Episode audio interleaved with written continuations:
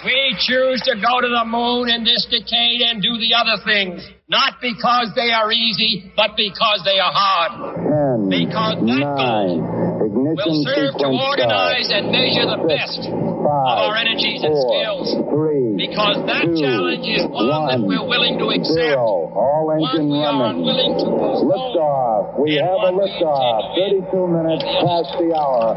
Liftoff on Apollo 11. Thank you very much, everyone, for tuning in to our next New Space Vision podcast episode. This podcast episode is with someone very special, Jörg Hermann from Capella Space, and previously a lot of other space endeavors about which we're going to learn a little bit more in the next few minutes. Jörg, Daniel, and I met at a meetup in San Francisco at the end of last year. While I was standing there and I, I talked to someone else, I heard someone speaking to someone else with a German accent, and I thought, well, we should maybe just talk about what brought him to San Francisco. And so we started to talk, and it was incredible what stories uh, Jörg was able to tell about the inception of commercial space here in Germany and the development of new space in Europe and around the world. And so we are very happy that Jörg is here. Could you maybe tell us a little bit more about yourself and your way into the space industry? Well, thank you uh, first of all for having me, uh, Sven and Daniel. I I am called uh, a space veteran. In the meantime, I started working in space in 1986. At that time, space industry in Germany was not really big. Space activities uh, were only a few, and there were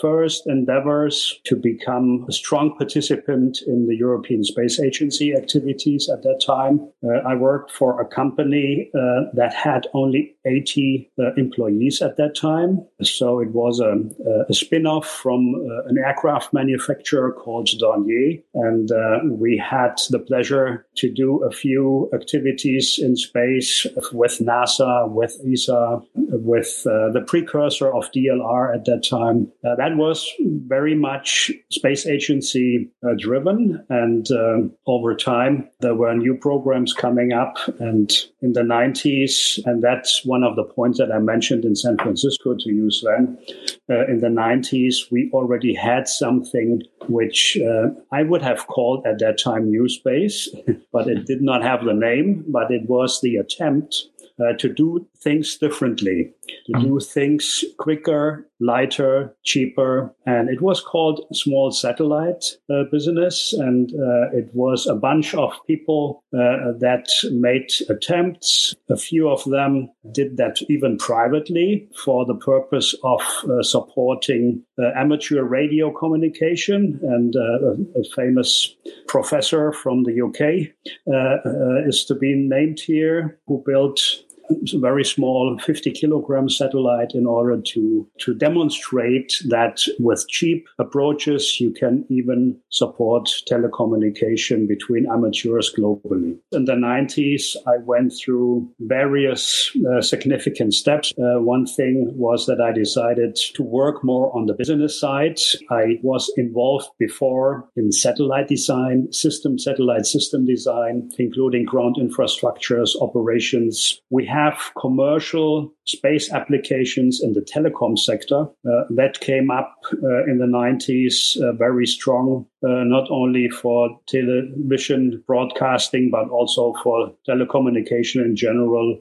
Uh, a few initiatives came over from the US Globalstar Iridium which were first constellations. And that was kind of a, a new approach to do things more compact more mission devoted and um, building more compact and less expensive spacecraft in order to have uh, the funding uh, being sufficient for a full constellation. I was tending more towards developing a service business that benefits from the technologies that Europe brought about in the remote sensing field. And that ultimately led me into the radar sector. That's super, super interesting. Yeah. Um, maybe uh, just a question from our side. First, you just said 90s, quicker, lighter, cheaper. That sounds super interesting. And that sounds like the current new space economy, right? And I mean, it's 30 years ago. So can you maybe tell us what was the driver back then? And was RapidEye the highlight of this wave? Or were there also other companies which are there still today? The whole initiative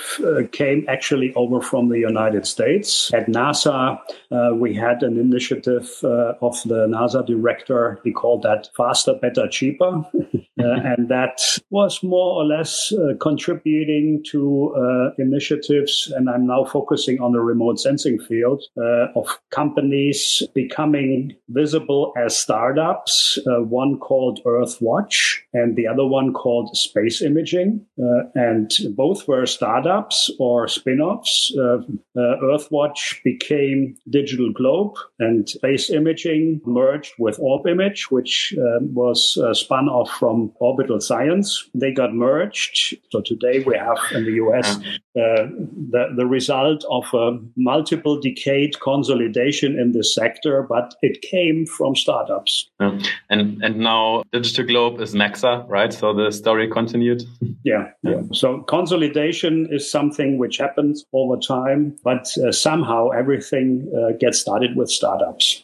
the change of companies or company names also played a role in, in your career, right? You mentioned you started at Dornier and then you made the transition to EADS, or was there a step in between? Well, in fact, that's also a, a lengthier story. EADS uh, is one of the group brands that had been established. And in my personal career in that environment, uh, coming from Dornier, then transformed into a company uh, called Astrium. By the end of the 90s, we were looking for investment. And uh, the key steps for both initiatives was to form the operating entity or the commercialization companies. And in the case of Kayser-Threde, that was RapidEye. And I was requested to spin off a company which we called then Infoterra. And Infoterra was then the operating and commercialization organization for the TerraSAR program. That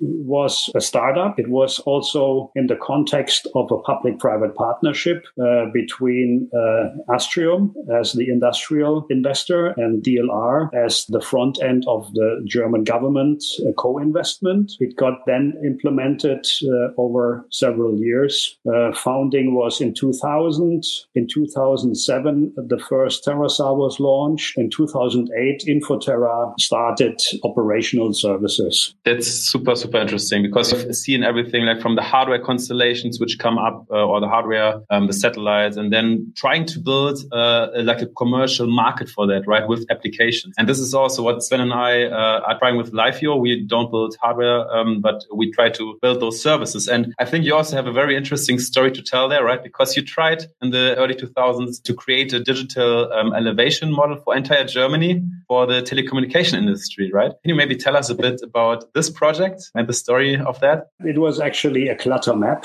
uh, clutter maps, uh, which are being used in the telecom sector uh, for propagation um, uh, modeling in order to find the best locations for the for the masts for the cellular network operators and for the uh, first generation, right? That's so for all for the young listeners pre pre mobile phone, pre cellular phone, right? Uh, in fact, I decided when the company founded and it became clear that I would need to wait many years to have something to sell from coming from a spacecraft in orbit. Uh, I started to uh, to establish precursor business, business that would be similar to the final business that we pursued, but could be implemented with data sources uh, and capabilities which were already existing mapping was very essential. And we established a mapping factory in Potsdam, uh, which still exists today and is very successful. And the key focus of that uh, group was uh, to provide topographic maps, but also thematic maps, which is the case for clutter maps. On the radar side, we learned how to work with airborne radar systems that were already capable in the 90s to provide digital elevation data during one overfly. That uh, mapping activity was tested in the equatorial belt where radar is very beneficial. So we mapped more than 200,000 square kilometers of Indonesia, protected rainforest in order to give uh, the administration and the country a sound basis to evaluate how to manage uh, tropical rainforests. When Infoterra uh, was inaugurated, uh, we continued this ki- these kinds of services. So we mapped in Latin America uh, major areas areas with uh, mapping scales of 1 to 50,000. Uh, and uh, uh, one thing that we learned from these activities, the operational production from the source data into an output product that the customer uh, was willing to buy. So thematic maps, topographic uh, base maps, uh, radar maps, uh, which were then used by mapping authorities or by the analytic firms uh, for the telecom sector. This is really, I think, um, already a great takeaway and a great learning for a lot of space companies right now, which maybe want to build a, a radar constellation or a image constellation or a thermal imaging constellation, whatever, or even for us, um, first start with data which is already available or data which is accessible and producible, not from your space born asset, but maybe from aerial sources or so on. We know a number of examples, including our friends from Aurora Tech, who first now um, already built similar service to their final one and already established, uh, uh, yeah, um, um, standing in the market. Um, but yeah, you already said that Infoterra built some um, built uh, analytics products um, to mimic uh, to to yeah to represent some of the data products which Infoterra imagined to produce with their radar satellites. So could you maybe tell us a little bit about uh, really this this incredible constellation of TerraSAR and uh, TanDEM-X uh, which you, together with the DLR, brought into orbit and then also operated? The, the whole the whole TerraSAR program has also a very long history. It started actually mid of the 90s. At that time, we had a program ongoing under funding from uh, at that time uh, space in germany was still funded from the research ministry uh, not like today from the ministry of commerce. And that program was called the SIR-C/X-SAR later on the so-called shuttle topography mission. All of these were uh, sensors that were packed into the cargo bay of the space shuttle. And the space shuttle was flying head over so the sensor could look to the ground uh, of the Earth and uh, do experiments. Uh, usually, the shuttle missions were only a few days, so it was not for an operational uh, purpose uh, good enough, but it was good for testing equipment. So, lots of sensors have been taken up uh, on the shuttle to do testing, and uh, the radar system to which we contributed at that time flew several times. And the last time it flew was with a dual antenna SAR system, the SRTM mission, Shuttle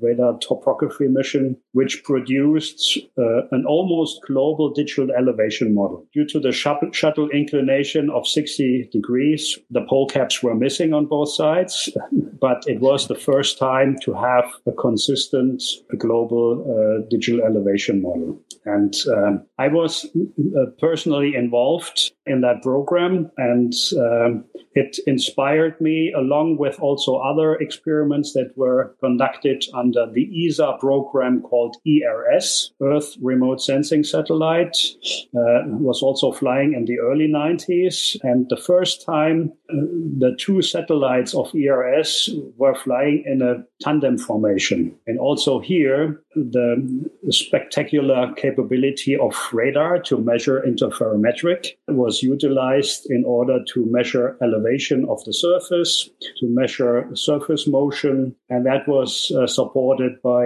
a huge number of, of scientists in Europe and internationally in order to learn how to, to work uh, with those measurement techniques and how to do the processing and how to optimize the processing. So we are coming from a long way. And uh, when the TerraSAR uh, program, public-private partnership number one, uh, was established in, in 2004 with a launch in 2007, in that time, DLR considered another call for further commercially oriented initiatives. Two programs were selected. One was TanDEM-X and the other one was EnMAP. And EnMAP is still going on, hasn't been launched. Yeah, but TanDEM-X had a clear a commercial perspective because the capability was excellent For providing the next generation global digital elevation model with pole to pole coverage. And that was of great interest to international mapping authorities, uh, to defense mapping authorities, to many researchers. Uh, and it, it also turned out uh, to, to become relevant uh, for aircraft. So I had proposed this business case and it got adopted and the PPP number two was installed. And um, so that's interesting because it was a try to commercialize this great technology by the government together with an industrial partner. But this industrial partner was ac- actually also really close to the government, right? So there were no smaller companies involved in this uh, process. That was not the case. The technology was just a vehicle in order to get the um, the market the marketable capabilities into place. And uh, hmm. before the TerraSAR business case was adopted, uh, we did intensive market research and had a clear plan how many products would become successful if this data source would feed into a value chain which would still need to be developed. Yeah. So so it's it's really an end-to-end technical approach that was orientated against market requirements, which in a few cases were not even clear because the customers were not aware what kind of product they could get. yeah. Yeah, we, we know this uh, in our daily lives when we talk to customers in the utility industry and uh, it's always good if they already know about satellite images, then they understand our product. But we have a lot of customers where we have to explain the technology first. And, and then they always think about those uh, movies, right? Where you have a live stream of the satellite. And uh, we then have to tell them, no, we can solve a lot of problems. Um, but this is not how it works. Um, so what, what we also have seen, um, Sven and I, is that SAR, synthetic aperture radar, is still underutilized because you can solve so many problems there, but somehow, you know, all those industries are not really penetrated with satellite data. Do you agree on that or do you see it different? Before I answer that question, uh, maybe I should answer your previous question. the answer is we had a huge group of partner firms uh, that worked with us in order to prepare all of that. And of course, you have on the hardware side, you have suppliers that deliver uh, units, subsystems, whatsoever. Uh, and then on the on the downstream side, you need value added service providers or development partners that take the risk with you to develop the products that we had derived from market demand, but they didn't exist at that time. So, so uh, we had to go through the decision making make or buy or partner. And in many cases, a partnership approach was uh, preferential. And uh, we had also the opportunity to do, uh, based on grant funding, uh, some development work to demonstrate what kind of products can be derived from radar data that we can expect from a TerraSAR. Uh, we also did that actually for hyperspectral because uh, at the beginning we could not completely focus only on, on radar, but we looked into hyperspectral and, and radar. And then these development and demonstration activities focused fully on radar and demonstrated for different application fields how, for instance, we can derive crop yield, uh, thematic maps from radar imagery with different qualities, how we can develop uh, efficiently uh, digital elevation data that are being used in the topographic mapping field, and how can we derive radar maps uh, with map grids that would then be used by mapping authorities. So all of these things uh, over a broad band of application fields have been tested. We flew a radar sensor on an aircraft. So that's the, the, the typical exercise that you do with, uh, with the prototyping uh, of products. And that's pretty much the same in other branches. Uh, so in re- remote sensing, you do it that way. As long as you don't have the quality from space, use aircraft in order to simulate this kind of capability. So, so overall, we had, after some time, also across Europe, a multitude of partners working with us on, on these development activities. And uh, after some time, these partnerships um, were converted into reseller arrangements or uh, cooperation agreements to have the reach into the market without needing to develop all the capabilities in house. So a broader network of smaller companies also was involved. And, and maybe to Daniel's second question, you worked at at least one of the first commercial radar constellations, and now you're working at a company which aims to build another radar constellation. Do you also see that right now radar data is underutilized? Well, radar has uh, one major caveat it does not look nice. it, it has uh, a different appearance than a photograph. And that requires some training for image analysts, for instance, to get acquainted with that. Once you understand the physics behind it, everything is very clear. In the meantime, and I think the more than 10 years of commercial radar imagery now being in the market, uh, lots of capabilities have been implemented. Uh, there is a lot more capabilities also readily embedded in the off-the-shelf uh, image analysis tool sets that you can buy in the market. The more and more getting popular of artificial intelligence uh, capabilities, uh, in particular machine learning approaches, I see a significant progress coming up for radar being used, in particular in context of change detection and also in context of optimizing the capabilities that benefit from the fact that you can measure interferometrically or you can do triangulation uh, with radar very efficiently. The pixel location accuracy of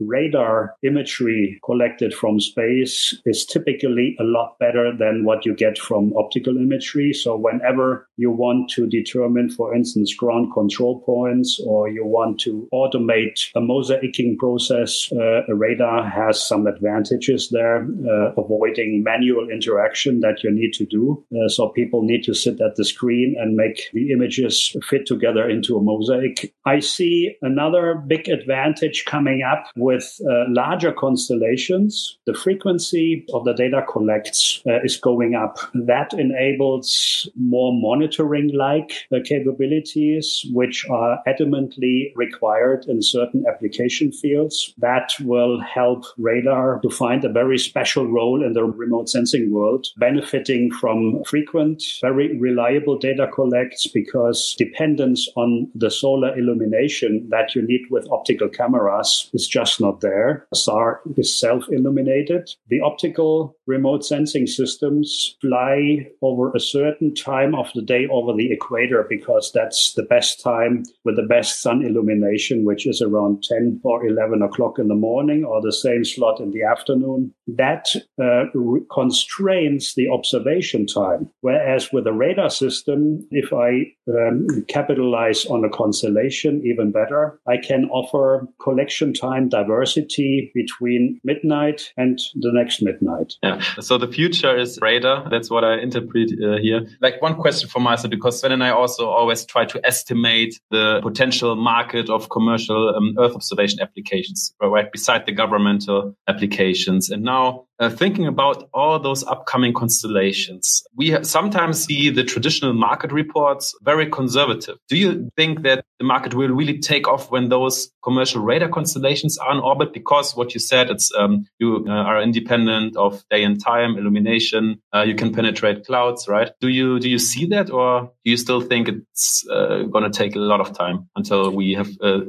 the market saturated with applications? Well, su success in a range of markets and I, I would differentiate here between different market sectors because working with farmers or foresters is a completely different game than working uh, with a military organization, for instance, because you have experts there that understand radar. Or if you work with the, the shipping industry, the shipping business, or uh, the, the coast guards, these guys know how radar image look like.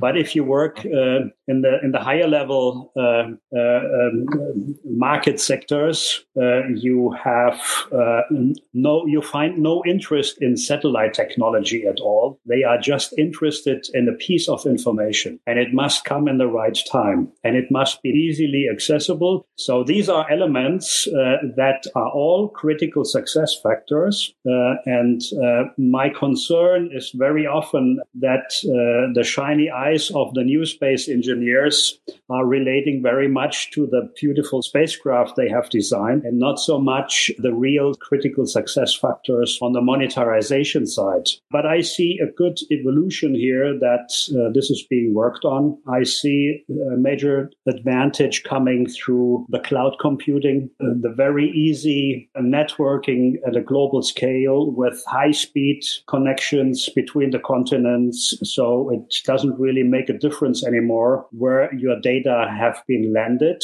So all of these uh, things, uh, which I co- like to call value chains, need to be uh, optimized and made efficient, cost efficient uh, foremost.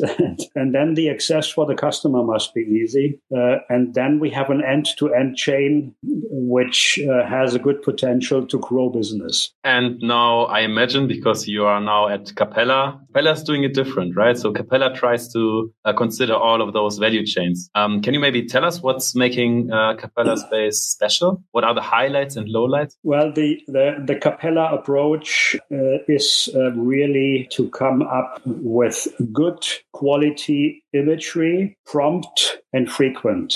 Uh, and by the combination of these three attributes, the whole infrastructure is already characterized because you need to capitalize on cloud, you need to cap- capitalize on a global network of ground stations, you need to uh, capitalize on uh, command and control capabilities uh, that use data relay satellites. Uh, you have um, the whole value chain optimized for cloud operations. Uh, and uh, then there is the network of, of partners, development partners who have the capabilities and the interest and their business ambitions to retrieve from, from these image, images or the radar measurement capabilities the right pieces of information for which people pay money if they can easily access it and um, uh, they like the price uh, and uh, you can deliver timely. And um, I think also what Capella Space, um, because you mentioned all the partners who are building applications, right?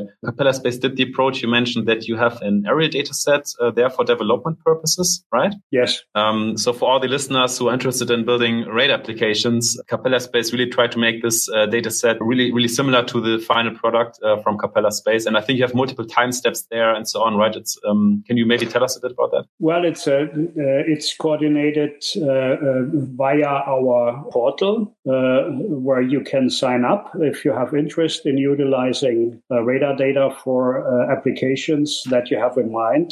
you can sign up and get access as a partner to to the existing data sets that we have, and that is currently data that we acquired also from aircraft campaigns, and it represents more or less the quality that we will get from the satellite as soon as we, we get into orbit uh, with the blessing of, of COVID 19, hopefully soon. we are crossing fingers. Yeah. Yeah, absolutely. Um, tell us a little bit about what your what your role is at Capella Space. Well, I'm working in the executive team. I'm bringing the the experience uh, into into the company, and uh, I'm looking into special topics where uh, my experience can be of assistance. And so I'm not specifically focusing on a, a special sector uh, in the operative business, but I'm uh, jumping in wherever I can help, virtually in all areas, uh, with a clear focus on on radar applications and radar technology to some extent. Yeah, that's I think very valuable for Capella, as I, as I can imagine. And now, um, what what's also super interesting for us because you've seen both worlds, right? You have seen um, German, uh, yeah, commercial space wave, uh, and now you're in the Bay Area um, at Capella Space, like building a leading constellation. How um, does your daily work differentiate compared to your work in Germany? What are maybe the, the main differences in the working culture of a company uh, which was a startup and had a very ambitious goal, uh, Infoterra, and uh, Capella Space, which also has a very ambitious goal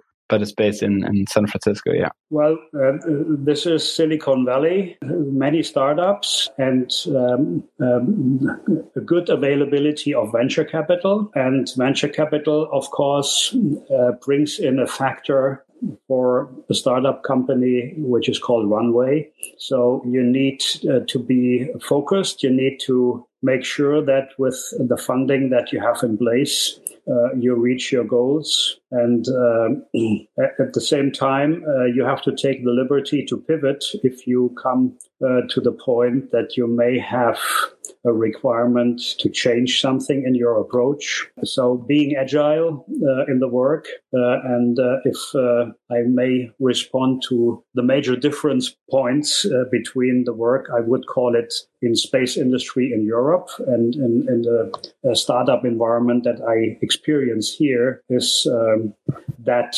um, there is no space agency um, in the equation that has, of course, because they are procuring with public money, with tax money, they have the obligation to control what they get, yeah. uh, which often means intense documentation, very systematic testing, and lots of uh, interactions between the players in the team that I'm currently working in, uh, that is a very integrated approach. Uh, we have the risk to take that it works, what we built, uh, because there's no one uh, watching over us except ourselves. And uh, we have to also at the same time calibrate our route, our angle of attack uh, into the future against what we learn from the market. And there may be situations where we have to decide, okay, we do this differently. The space programs I experienced in Europe, they took many years,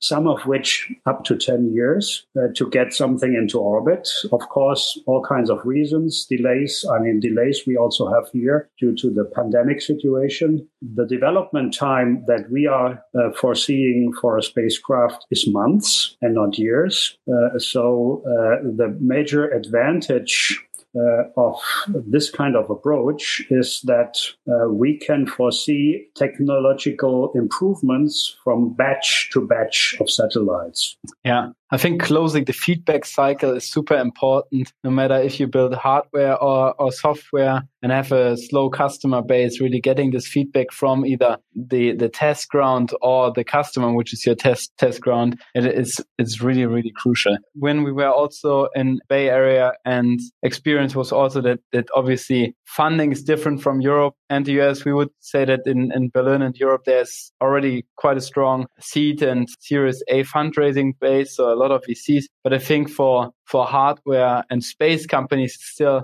a little bit harder to raise capital here in Europe than it is in the US. Would you agree? Well, that's what I observe as well. When I was in the situation to start up, uh, there was virtually no venture capital. There was one fund, but uh, the the volumes that were debatable uh, to be uh, considered or to be ingested into a startup were far less than 10 million euros. Uh, yeah. And that at that time, at least, uh, was not really helpful.